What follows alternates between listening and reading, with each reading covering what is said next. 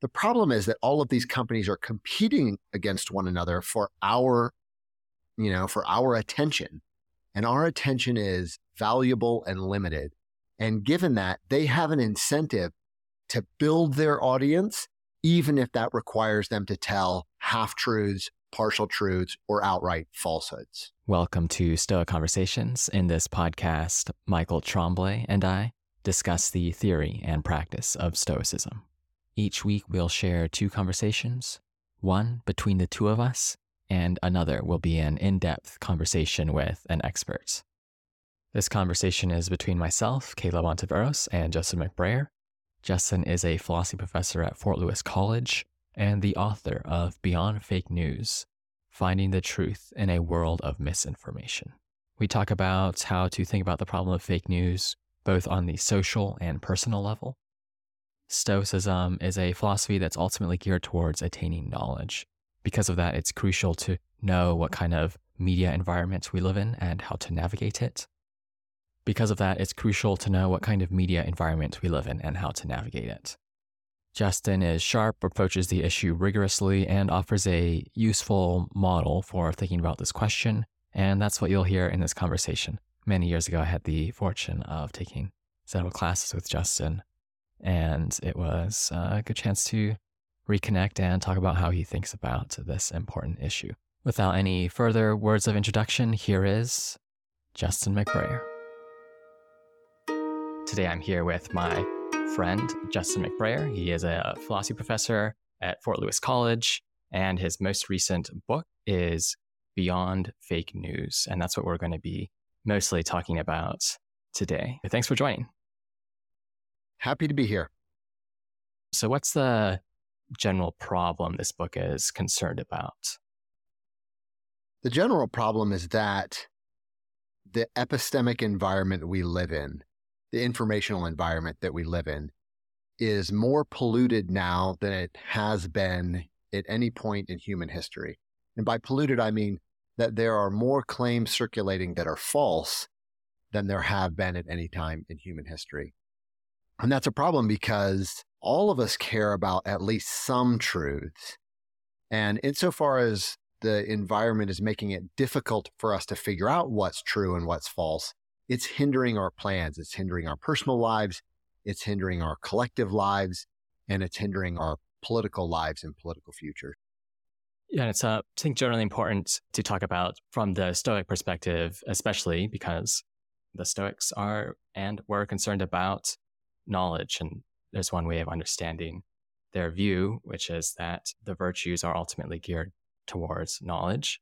And if we live in an environment where knowledge is especially tricky to get at, whether that's in the personal sphere, the political sphere, or otherwise. We should have a good account of why the environment is the way it is and what we can do about it. Yeah, that seems right to me too. And if you think about knowledge as something like un eh, something like unlucky true belief, you've latched onto the truth, you've latched onto the way the world really is, and your doing so was not a fluke, it wasn't by accident, then I think that makes this idea of a polluted informational environment even more pressing. It might be possible for you to go out and do a Google search and figure out the truth about some particular matter. But if you're doing so with an accident, if you could have just as easily have ended up on this other website or whatever, then it's, it makes your getting to the truth look accidental. And it seems mm-hmm. like that's the kind of thing that would take away knowledge. So even if there's good information out there, if it's hard for us to get it in a reliable way, that seems to count against us getting knowledge in this kind of environment. Yeah, that's right. So let's start by coming up with an account of the environment then, and then we can move on and think about maybe more practical implications of the pick. What are the, just from the broadest sort of perspective, if you will, what are the sort of the players and why do we found our, find ourselves in this mess? Okay, good. So there's really two parts to this story, Caleb. One part is about the product, what's out there in the environment. And the second part of the story is about the producers. How does stuff get there in the environment? So let's start with the product itself. The term fake news is obviously not a very careful concept or a precise concept. It's the kind of thing that's bandied about by journalists and politicians in, in fairly sloppy ways. So let's try to be more clear about that product first. What are the things that are in our informational environment? And I think fake news should capture a wider range of products than, than most people. So I want to draw some distinctions first. So for the first distinction I want to draw is between accurate information and deceiving information or misleading information. Accurate information is a true proposition, a true bit of information, such that when you take it on, when you come to believe it, your view of the world becomes more accurate. And contrast that hmm. with misleading information. Not all true statements leave you with an accurate impression of the world. Sometimes statements can be true and misleading. Politicians are experts at doing this. They say things that are technically true, but give a misleading impression as to what the world is like. So, in other words, there's two different species of truth accurate truth and what you might think of as misleading truth. Similarly, there's two different species of falsehoods. There are falsehoods that are propagated on purpose and falsehoods that are propagated accidentally. The ones that are propagated on purpose we can call disinformation. So this is when we think of a Russian troll farm that's trying to stir up animosity in an American election. They are product that they're producing is disinformation with a D. But on the other hand, when your well-intentioned next door neighbor publishes a screed about the COVID vaccine being a cover for some government conspiracy theory, she might genuinely believe that even though it's false. And in that case, we want to mm-hmm. make a distinction between what the Russians are doing and what your next door neighbor is doing. What she's doing is misinformation. She's sharing information or misinformation, something that's false, but she's doing it on accident. She's not lying to you, even though what she's saying is false. So that gives us four categories accurate information, misleading information, disinformation, and misinformation. And from my point of view, those last three are all different forms of fake news. Misleading information is a problem, misinformation is a problem, and disinformation is a problem. And I think we need to have all three of those in our scope as we think about our informational environment because it prevents us from having this kind of myopic focus on just one species of fake news, say disinformation from Russian trolls. Because in certain contexts, it turns out that those other products are far more harmful. Yeah, I think when many people hear the term fake news, they'll immediately think of disinformation, where either there's some foreign agent or maybe a local political party or political agent who's trying to pursue their own agenda by spreading false information. And it's certainly true that sometimes just getting things wrong in an honest way, or perhaps getting things right in a misleading way, can be just as. Yeah, I think that's right. And in fact, it's probably true, though this is a big question and I can't answer it with any high degree of confidence, but it's probably true that misleading information is the most problematic of the three cases. If you think about what just happened with Alex Jones, when a media company or a blogger or a website propagates information that they know is false and it harms someone else, they're subject to, to different kind of remediation within the law. So libel or slander or something like that. So that reins in actors at MSNBC and Fox News and whatever. So they're more careful to tell you things that are true, but they're free to tell you those things in a way that's misleading or pushes a particular narrative or whatever. So it might end up being true that the misleading information is the most damaging of those three different species of fake news. Yeah. Do you have any examples that come to mind for the misleading side or just standard misinformation that really highlight the extent of the problem? You can, the fact of the matter is, you can open any two websites from a more right leaning media outlet and a more left leaning media outlet, and you can just go down their headlines and you can see how headlines skew perceptions one way or the other. So let's just take a standard kind of example. Biden's the president. Suppose the economy doesn't in a particular quarter. So suppose the federal government releases its numbers and economic growth is unchanged from the quarter before. Here are two different ways to report that very same fact. A left leaning newspaper could say, economic progress keeps on at steady pace. The economy held strong in this quarter, unchanged from the previous quarter. And a right leaning media site that's wants to push a narrative that's negative about the Biden administration could say, yet again, another quarter where economic growth, there was no economic growth, no change, that things, things are no better now than they were last quarter. It's the same bit of information that your economy held steady across two quarters. But there's two different ways of looking at that information and two different ways of pitching it to your audience. And it's no surprise that media companies that are trying to cultivate audiences on different sides of the political spectrum would have an interest then in shading the information in one direction or another. So, one picture of the media is just that it's beholden to particular corporate interests or to elites. And that's what causes them to promote misleading information. To what extent do you think that picture gets at what's going? I think that picture is right as far as it goes, but it doesn't go very far at all. So I think there's a more robust way of understanding the incentives that are at play there. And this is a nice segue then into the other half of, you know, the story behind our polluted informational environment. One half of that story is about the product, what counts as fake news. And the other half is about the producer. So let's think about that for just a minute. People that produce content, whether it's accurate imp- information, misleading information, misinformation, disinformation. They all have goals. Not very many people go to work or sit down at a computer or write an article and don't have some particular goal in mind. For any kind of for profit news company, their goal is ultimately to make a profit. This is going to be true if it's a blogger who's trying to sell ad subscriptions. It doesn't matter if we're talking about the Wall Street Journal or whether you're talking about Fox News. All of them are trying to make a profit. That's why they're in this game. And to make a profit, you have to have an audience, readers, viewers. You have to have an audience. Without an audience to either pay subscription dues or to watch advertisements, you're not going to make any money. Fact of the matter is, there are lots of different strategies for building an audience, and not all of them require you to tell the truth, the whole truth, and nothing but the truth. So it's maybe too fast to say the problem is that companies, news companies have corporate owners or whatever. The problem is that all of these companies are competing against one another for our, you know, for our attention. And our attention is valuable and limited. And given that, they have an incentive to build their audience, even if that requires them to tell half truths, partial truths, or outright falsehoods. Yep. Yeah, that's right.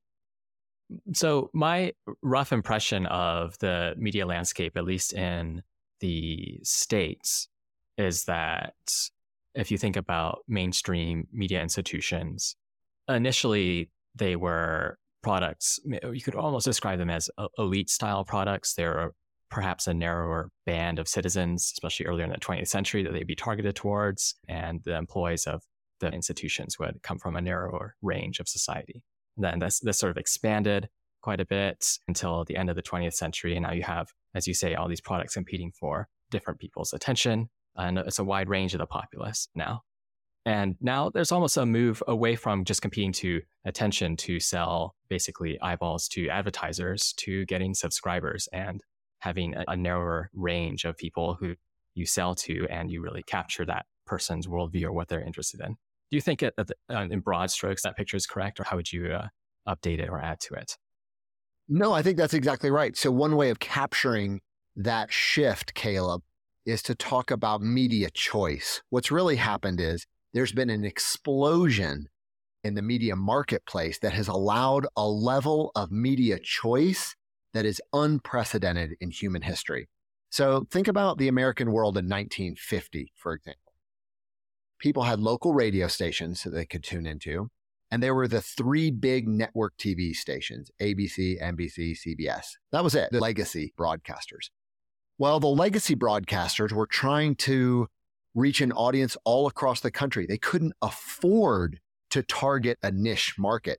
They needed to have programs that appeal to conservatives and liberals and libertarians and people who didn't care about politics. And so those three main TV stations all had an incentive to be mainstream, fair minded, capture a broad audience, pretty vanilla. They couldn't afford to turn anyone off because they were being sold to a mass population. If you didn't like your options in Omaha, Nebraska, you're out of luck. There are only three TV stations ABC, NBC, CBS. That was it. Look at how different the world is today. Not only are you not confined to those main three when it comes to TV, because you've got uh, cable news stations and all of these other uh, TV stations that are now competing against the legacies, but you've got everything under the sun on the internet. So you've got podcasts and, and all kind of internet based shows. The media marketplace has just exploded with choices. And what that, what's, what that means is that market has fragmented in such a way that companies have cropped up to occupy or take advantage of those little niche markets. There's a market for people who are interested in Stoic philosophy. Never could have done that in 1950. There's a market for people who want right wing, proud boy, America first kind of content. If ABC had tried that in 1950, it would have lost too many of its viewers and not been able to compete. So, this fragmentation of the market has incentivized producers to capture these kind of small niche markets where they can make a living. And that has just multiplied the problems vis a vis our relationship with. Yeah, that's right. To what extent do you lay the blame on this to producers of media as opposed to consumers? One reading of the story is just that consumers like fake news. They like being fed whatever they like to hear, and there are going to be suppliers for what consumers like. That's it. I think there's a lot of truth to that criticism. Our information and misinformation exists in a marketplace. This is different than what happens in, say, North Korea or China, or to some extent, even a place like Russia. There, the information doesn't exist exactly in a free market. But in a place like the United States, information and disinformation lives in a free market, and markets respond to consumers. So there's a very straightforward sense in which producers are doing what they do. They're making the kind of shows that they make because that's what we as consumers want. So there's a very straightforward sense in which the blame laid at our feet. We want the racy story about Bill Cosby. We don't want the boring story about a gun control policy, the, the nuance of some bit of a Washington insider uh, gossip. What we care about are these racy stories, and we want to hear our side look good, and we want to hear the other side getting trashed. And insofar as those are the incentives that we have when we come to the media producers, it's no surprise at all that our media landscape looks the way it does.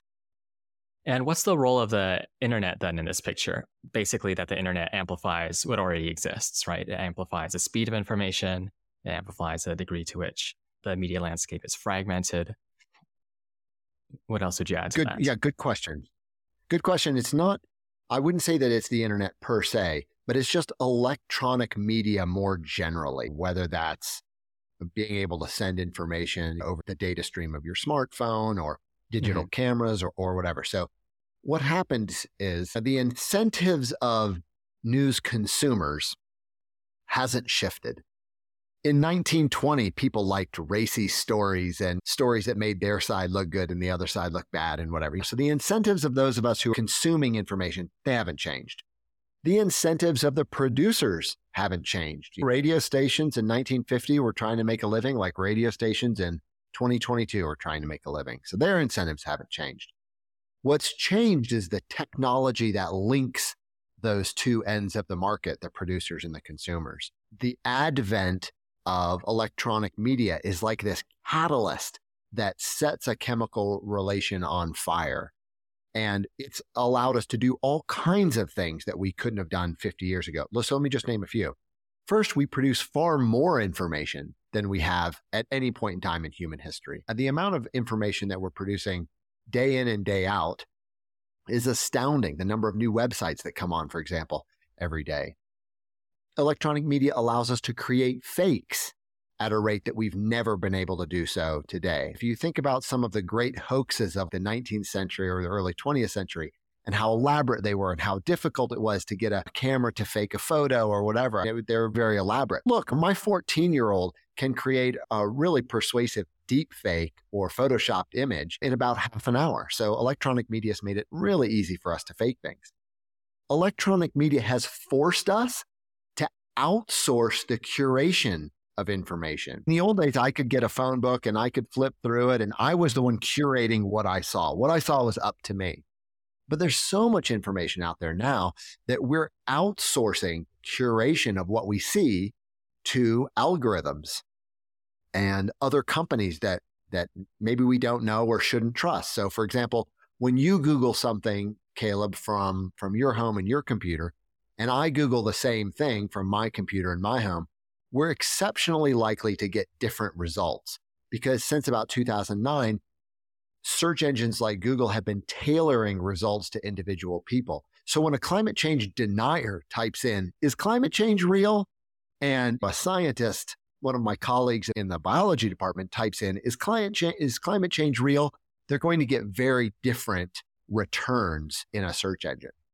So that's yet a third way in which this advent of electronic media is making this problem harder. And then the one last one I'll mention electronic media makes it really easy to share stories across individuals, not just from producers to consumers, but consumer to consumer in a way that wasn't available before. As a kid, I remember my grandmother cutting newspaper stories out, folding them up in a card, mailing them to me when she read a story that she thought I would find interesting. It took time, it took effort, there was a cost involved because she had to put a stamp on it. Think of how easy it is now to pick up your smartphone, read a story that makes you mad or makes you sad or whatever, and you can click share and you can immediately share that story with thousands of people in your network. And that's the kind of thing we could never have done before. And so I think there's a number of different ways in which adding electronic media to the mix of producer and consumer incentives has made for a really toxic environment. What do you think about the thought that one potential s- source of unrest is that our elites, mainstream media types, academics, politicians are so much more transparent in, than they were. They're so much more e- easy to access. And in the sense, they are much, it's much more difficult to see them as a role model. We almost know too much about them than we did in the past. Yeah, that's an interesting thought and one that I haven't engaged directly with. But this idea, there was this idea at one point that the media types that we would see on TV were these perfectly objective, perfectly reasonable voice of America types. Think like Walter Cronkite, one of the most respected individuals in, in, all of the media ecosystem, if you will, during the middle of the 20th century.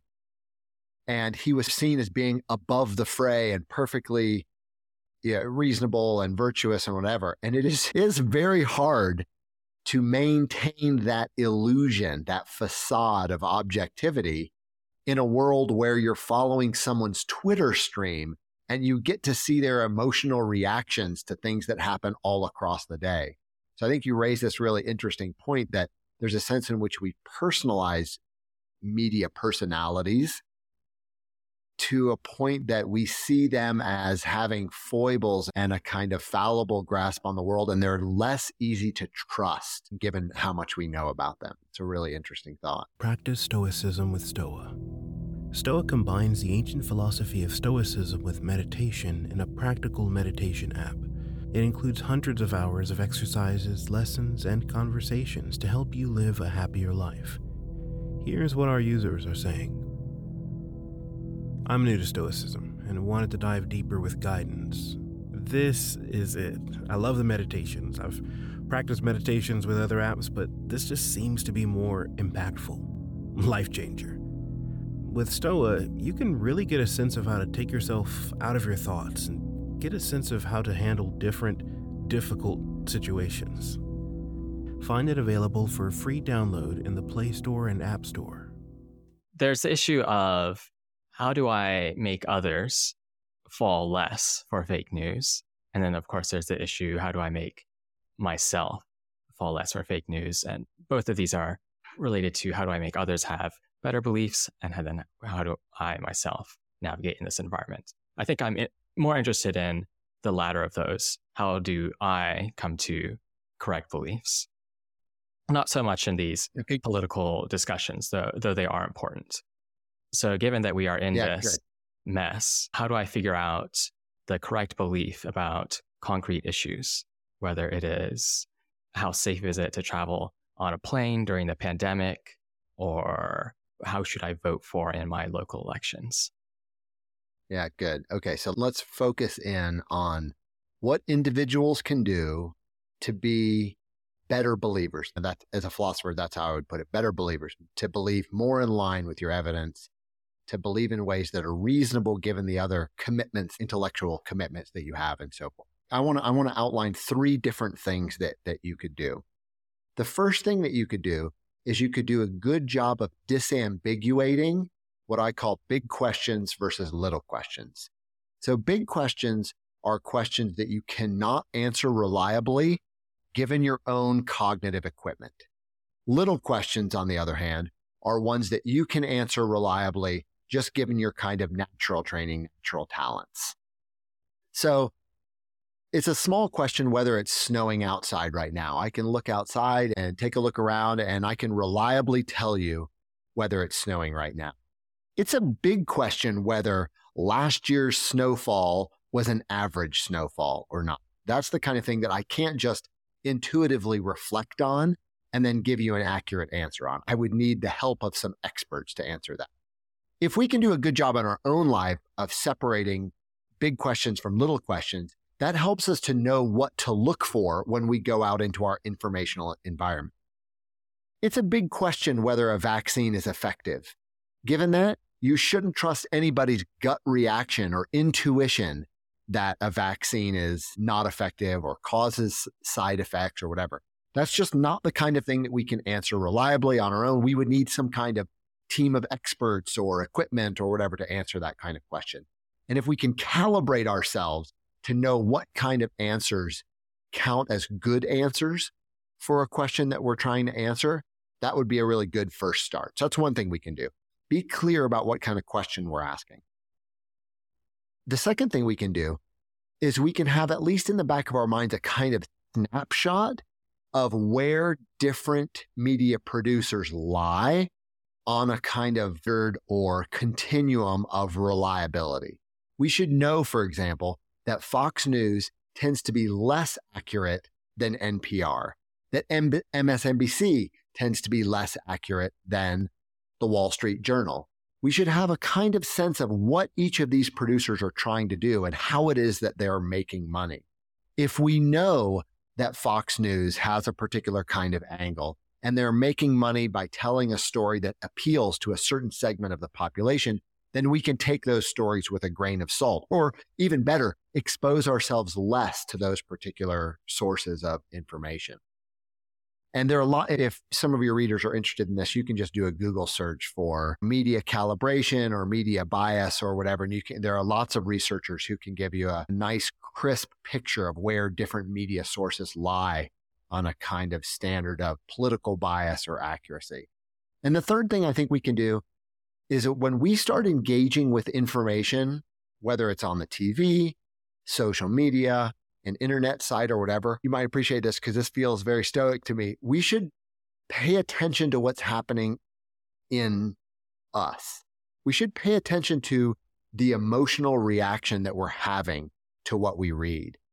If what you're reading or what you're listening to or what you're watching on the TV is making you angry, if it's making you feel disgusted, if it's making you exuberant, you should pay attention. Those are good signs that you're being manipulated by the people who are producing that information. Now, that's not to say it's infallible.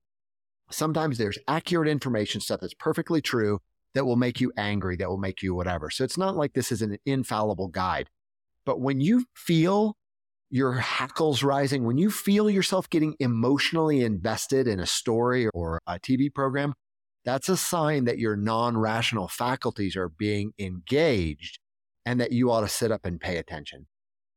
Yeah. So, how do you think then about this bridge issue moving from small questions to big questions in the context of something like evaluating whether I should get the vaccine, as you mentioned earlier. You, the, uh, you sort of sketched out maybe I would look at what experts say. But of course, there's these questions about, okay, who are who are the experts? How can I link up that judgment to places where I know I have some sense of reliability um, to questions about that eventually lead me to a reasonable answer about whether I should take the vaccine or not. That's a concrete example that will help to illustrate this more general advice. If you're wondering whether you should get the COVID vaccine, first step, you should realize that's a big question. You shouldn't trust Jenny McCarthy's intuition on whether the COVID vaccine is effective or whether it has side effects. You shouldn't trust anyone's intuition or gut thinking or their own kind of initial starting point. Why? Because that's just not the kind of question that beings like us with our cognitive equipment can answer reliably. So this is the kind of thing that we're going to need outside help. We're going to need, in my terminology, we're going to need to try to build a kind of intellectual bridge that connects our local natural, reliable faculties with this big, with this answer to this bigger question. How can we figure that kind of thing out? And in this case, what we need to do is we need to turn to experts and in particular, a body of experts. So let me say two things about that. First, not anyone who just has a medical degree is an expert on epidemiology or an expert on vaccines. So if the idea is I went to my checkup, my annual checkup with my MD, and she's really nervous about the vaccine, so I'm not going to get it. That does not count as appealing to a relevant expert to answer this big question because your local MD that works in a doc in a box and treats sniffles most of the year is not in a good position to tell you whether or not the vaccine is effective or has these negative side effects.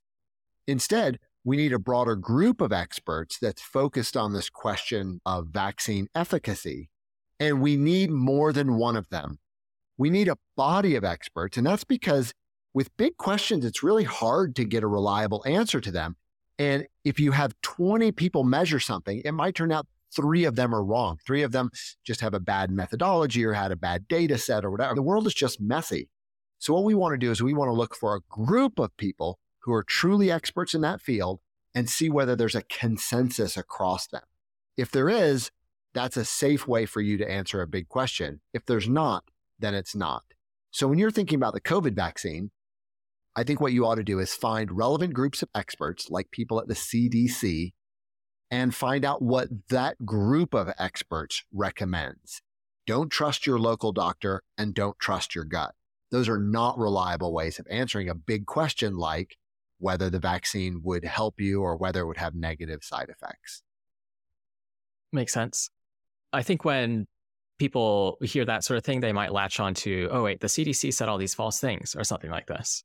If they have, or maybe disposed to not want to take the vaccine, that might be their initial hesitation because they may have heard about all these false things that the CDC said at one point and then updated or changed, which sort of brings the question to the fore of how do you evaluate an institution over time as something that is reliably producing information?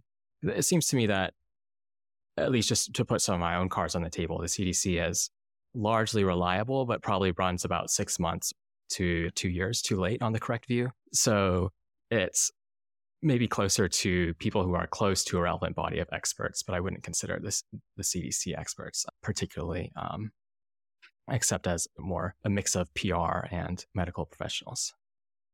That seems like a reasonable view to me too. And with the case of the CDC and COVID in particular, there's no doubt that they made mistakes. So here, this would have been a cleaner way for them to have dealt with this issue. I mean, on the one hand, they should just acknowledge when they've made a mistake. Instead of just updating things and sweeping it under the rug, they should just say, we thought this on the basis of this data. It turns out that was wrong. We now have better data, and the better data shows this other thing. You know, anyone who has, anyone who is a STEM major in college, at least, hopefully most college graduates have this sense of the scientific method and have this sense of science being this reliable but imperfect grasp of the natural world.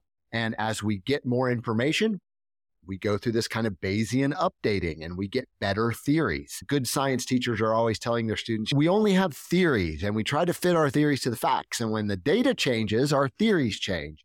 And places like the CDC ought to be honest about that rather than trying to give this air of infallibility, which then I think, to your point, Caleb, caused some consternation during the early days of the pandemic. It seemed like the CDC didn't know what was going on. They were updating their advice without saying why they were doing it. And I think they should just be honest that their guidance is reliable but fallible. And the fact that they update things over time is exactly what you would expect rather than that being some kind of strike against them.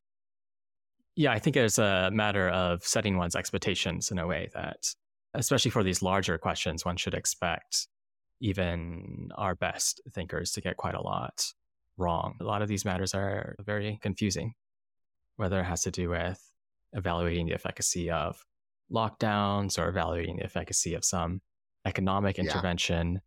These are the sorts of things that even you might, it might be reasonable to think the best experts have about a 60% chance of getting right, maybe even slightly less. And I think that's a useful shift for thinking about these issues is you're not trying to find the group of person who is always correct. Instead, you're trying to find a almost right. a portfolio of people who are, will get you better, or at least as close as you can to the right view. But even that, that seems right. Yeah, and let me say two things. Well, if you're worried about the CDC, you know that's one group of experts. But what you can do is you can contrast their advice with other groups of experts who are truly experts in their field as well. So if you were worried, for example, about COVID advice from the CDC, you can look at COVID advice from the World Health Organization, right? So you can triangulate, for lack of a better way of putting it, where you're getting these groups of people who are truly experts in the field, not like, you know, osteologists or people, you know, who have no business telling you about vaccine efficacy, but get groups of experts and triangulate on the truth across those different groups. This is a trivial example, but I live in Colorado as where skiing is big business and the people who want to catch the powder and find out where the snow is going to be, what they do is they look at the German forecast. They're going to have the German model, eh, or it's really the European model of snowfall, and they have this model of snowfall. And what they try to do is they take these experts and they try to triangulate and say, look, when the groups of experts are all telling us there's going to be this big snowfall next weekend in this particular area, then you should raise your confidence on that sort of thing. When one group says it, that's fine. When another group says it, that's even better when three different forecasts using different input all triangulate on the same thing, then you can have even more confidence in that judgment. So I think that's one, one useful way of thinking about bodies of experts. And then the second thing I want to say, given your point about experts getting it right, expertise is domain limited. And often experts make predictions or statements that are outside of their domain. In particular, experts make predictions about what will happen in the future, what's going to happen in an election, for example. And expertise in one local domain doesn't somehow automatically confer expertise over predicting the future. And it turns out experts have a pretty lousy track record of predicting future events. There are discrete domains like weather forecasting where they're pretty good. But if you're asking a political expert to tell us what's going to happen in 2024, or if you're asking someone at the CDC whether there's going to be a third wave. Those are really the kind of things that lie outside of their expertise. And we shouldn't trust experts in cases like that.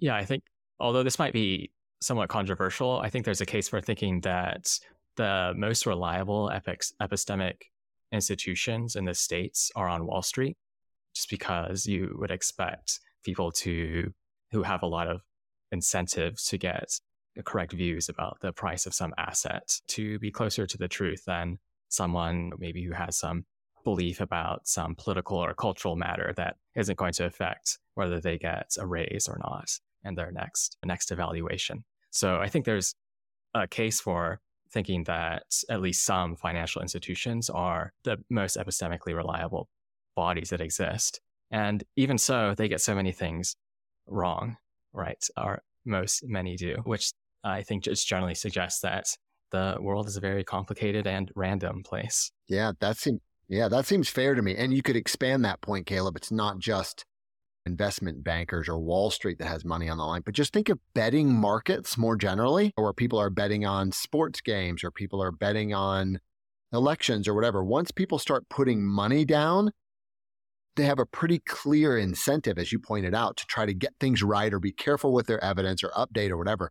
So I think it's interesting to follow betting markets on all sorts of things, not just matters of stocks and bonds, say, but elections or football games or whatever, because betting markets have a clear incentive to get things right. Whereas, as you pointed out, lots of people don't. Take James Carville or some other talking head on TV. They don't have an incentive to get things right. They have incentive to say things that make their side look good or motivate people to go to the polls or say something outrageous that gets them invited to the next talk show where they get a stipend. Their incentives are obviously misaligned with the truth. And so I think that that's a, a smart move to look at places where people have a material cost of error. That's the case where they're most likely to believe in accord with their evidence. Yeah, that's right. Uh, of course, there's a work by Philip Tetlock, who I'm sure you are familiar with. In Expert Political Judgment, he catalog- catalogs experts' judgments over time and finds that the most popular political analysts are much more often to be mistaken than groups who are less popular, just because you'd expect them to be more charismatic, more entertaining. And those sorts of things are not aligned with uh, having correct views. Yeah, I was just going to say his work is amazing just on expert failure in general. And it really elucidates this point that the news is doing multiple things. It is trying to inform you, but it's also trying to entertain you. So sometimes people talk about the entertainment industry versus the news industry. And there's a clear sense in a, the kind of market in which we live in that every news organization is both. They're trying to inform you, but they're also trying to entertain you. And if it turns out that the entertaining political analyst is the one that builds the biggest readership or viewership, then that's the person who's going to get invited back more often. Yes, which connects to your last point in a way, which is not only is a news media trying to entertain you, you want to be entertained typically. When I go to listen to a particular podcast, often it's useful for me to bucket even many apparently serious political or philosophical podcast as entertainment. I listen to this for entertainment reasons, not because I think it's going to be have a given giving a special insight into the world. If I wanted an insight, I would probably be listening to something that's a lot more boring and much less fun. That's a fair point. I know on your podcast you've had Julia Galef on, and this is a point that she makes in her book, The Scout Mindset. Our beliefs serve a variety of different roles for us. Yes, they're part of our map of the world. So we're trying to figure out what the world is like so that we can maneuver through it and execute our plan. But our beliefs do all kind of things, all kind of other more soldiery things for us too. Our beliefs about the world bring us comfort. Our beliefs about the world give us courage to do sorts of things. Our beliefs about the world signal to other people, whether we're in this group rather than that group. And so we're complicated creatures who aren't just in the world trying to develop beliefs that are perfectly accurate or perfectly true. Our beliefs are serving all of these other kind of functions too. And the media organizations have picked up on the fact that those are the kind of beings we are, and they're delivering what we want. They're delivering us ways of preserving our identities, signaling our identities, feeling good about ourselves, feeling disgust at the others and the outsiders or whatever. And it turns out that's a lucrative market. Your second bit of advice was around looking at how different media scoring, media transparency groups score different forms of media, whether it's Fox News or the New York Times, NPR, and so on.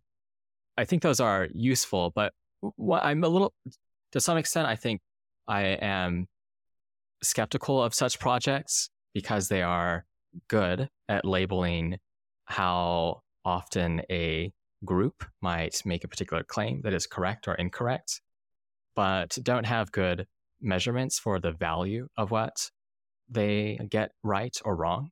So if you connect this to a financial metaphor, you can have some firm that bets on correct beliefs that are not very valuable as a, versus some other firm that happens to get most things wrong, but gets a few things exceptionally right and will outperform firms who might be, say, more accurate, but more accurate on less valuable questions. How do you think about that, this sort of issue of thinking not just about truth, but the value of particular claims being right. That's a nice point. It's one thing to be deluded about you know what the weather will be like next week. It's another thing to be deluded about whether there's a war in Ukraine right now. And it's a third thing to be deluded about whether the pandemic is real and the virus is threatening or whatever. So those are all very different things. So I think the point you raise is a good one. There's no media researcher that I know of that is trying to connect some kind of valence to a proposition and then measure whether some outlet or media producer is doing better on the more important ones than on the worst ones. So I think that's a legitimate and fair criticism of the kind of snapshots that you do see online. And that's not to say that what's online or the research that people are doing is not valuable. I still think it has some valuable, some sort of valuable end, even if it misses out on the point that you're making right now. It's not as if, for example, there's some absolute measure of being to the left or being to the right. Those are just relative mm-hmm. measurement. But still, insofar as you know, a graph or a depiction or a data set could tell you that this source is other things being equal, framing things to the left of this other one, that still strikes me as useful information, even though it leaves out something that I think you you point out is, is very important. So just to move to another concrete issue, there's a question over issues like long COVID. Is long COVID real? And if it is, how bad is it to have long COVID? And that matters because a number of people, their behavior might change if they thought it was especially harmful to have long COVID, even if the chances of getting COVID might have gone down significantly at this point. Um, and they might also believe that it's worse to get it more than one time and there's some right. additive or other property. How would you think about a concrete issue like this? Good question. I don't know that much about this particular issue. So, the question of long COVID. So, what I'm going to try to do is sketch a strategy that makes sense for trying to figure out how to answer these questions about the serious nature of long COVID. So, first step, we should realize that this is a big question. Some people might just have this deep gut intuition that COVID is going to have these terrible long term ramifications. Other people may not have that at all, or they may even have what you might think of as the opposite intuition that no, this is nothing more than a cold. I don't think we should trust any of that. Humans are just not well put together. We're not wired. We don't have the cognitive equipment to answer that kind of forecasting type question on the basis of our gut. So that's step one. We're going to need experts. Step two, turns out that the experts are going to have a pretty limited data set in this case, right? If we're going to measure the impact of COVID over the course of years, and it's only just started, then the kind of data set that the experts could have is by its very nature going to be limited. So, what that means, epidemiologists and those who really are the experts are going to have to look at similar kind of diseases to try to draw an argument from analogy, or they're going to have to make predictions based on the limited data that they have now. In both of those cases, there might be plausible things that they could say, but I think that we're warranted in taking them with more than a grain of salt, given the paucity of data or given the fact that we're making an analog to a different kind of disease. Just because it happens in that case, obviously isn't a fail safe guide that is going to happen in this case. So I think that we should be skeptical of any kind of robust judgment about the long term effects of COVID for exactly that reason. We can't answer it on our own, and the experts are, in some sense, hobbled at this point in history. Very fair.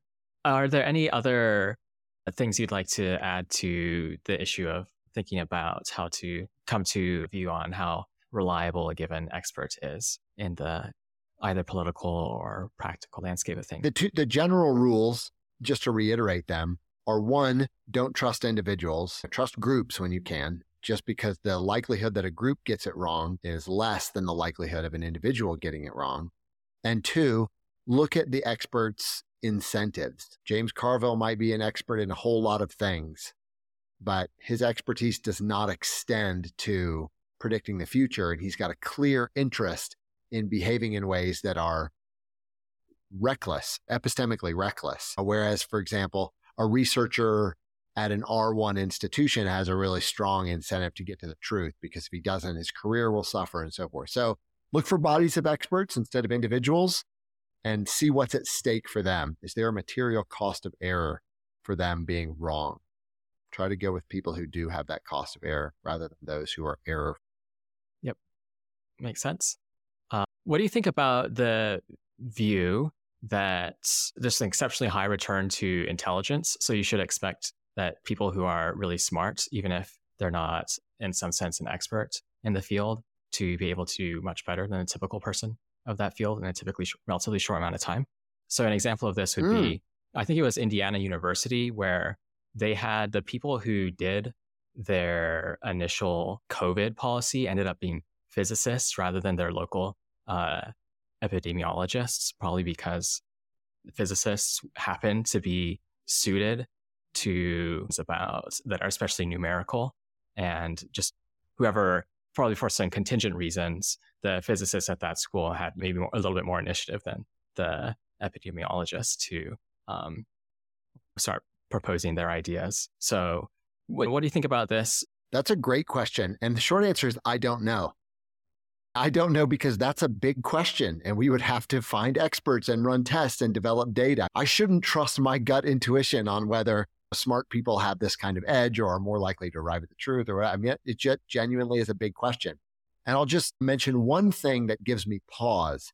There have been studies showing that measures of intelligent quotient or other measures of education actually correlate with people being more mistaken on certain kinds of issues, namely issues that have to do with their identity. When your identity gets wrapped up in something, then you can, someone who's really smart can marshal all of their intellectual resources to shoot down objections and to reframe data and to make their side look good, even when that's not really thinking like a scout or following the evidence. So that's a, a clear example of where being smart is actually not an asset, but it's a kind of liability. Smart plus identity belief get, gets you trouble. And I'll just mention one, one concrete example of this has to do with climate change. And you map out people's belief with climate change and their some measure of intelligence or education. I don't remember exactly what it was. And people's, you know, commitments to climate change seem to track their identities rather than track their their level of intelligence or education. So that gives me pause about this idea that being smart is somehow more generally or always more likely to land you on the truth than someone who's less smart. It might just depend on the context. Yeah, that's right.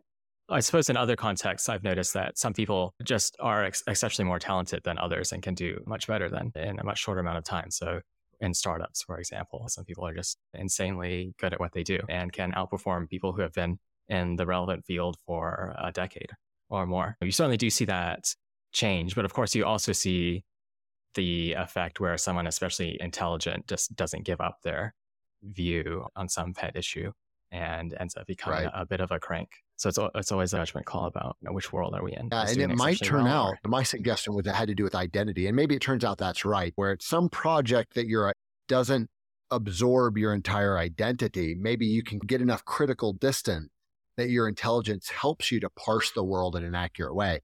And then sometimes when you just see yourself as a liberal, a conservative, a believer, or whatever, then you, even if you're really smart, you can't get enough critical distance from that set of ideas to evaluate them in light of the evidence that you have. Yeah, there's this idea that one should keep one's identity small. The thought being that if you don't identify so much with being a conservative or being a libertarian, being a liberal, then when that group of people or beliefs associated with that people are criticized, you'll be less likely to just immediately respond with defensive posture or reactive. It's great advice. Excellent. Is there anything else you'd like to add? No, this was really fun. All right, perfect. Thanks for coming on. Thanks for listening to Stoa Conversations. If you found this conversation useful, please give us a rating on Apple, Spotify, or whatever podcast platform you use, and share it with a friend. We are just starting this podcast, so every bit of help goes a long way. And I'd like to thank Michael Levy for graciously letting us use his music. Do check out his work at ancientlyre.com. And please get in touch with us at stoa at stoameditation.com if you ever have any feedback or questions. Until next time.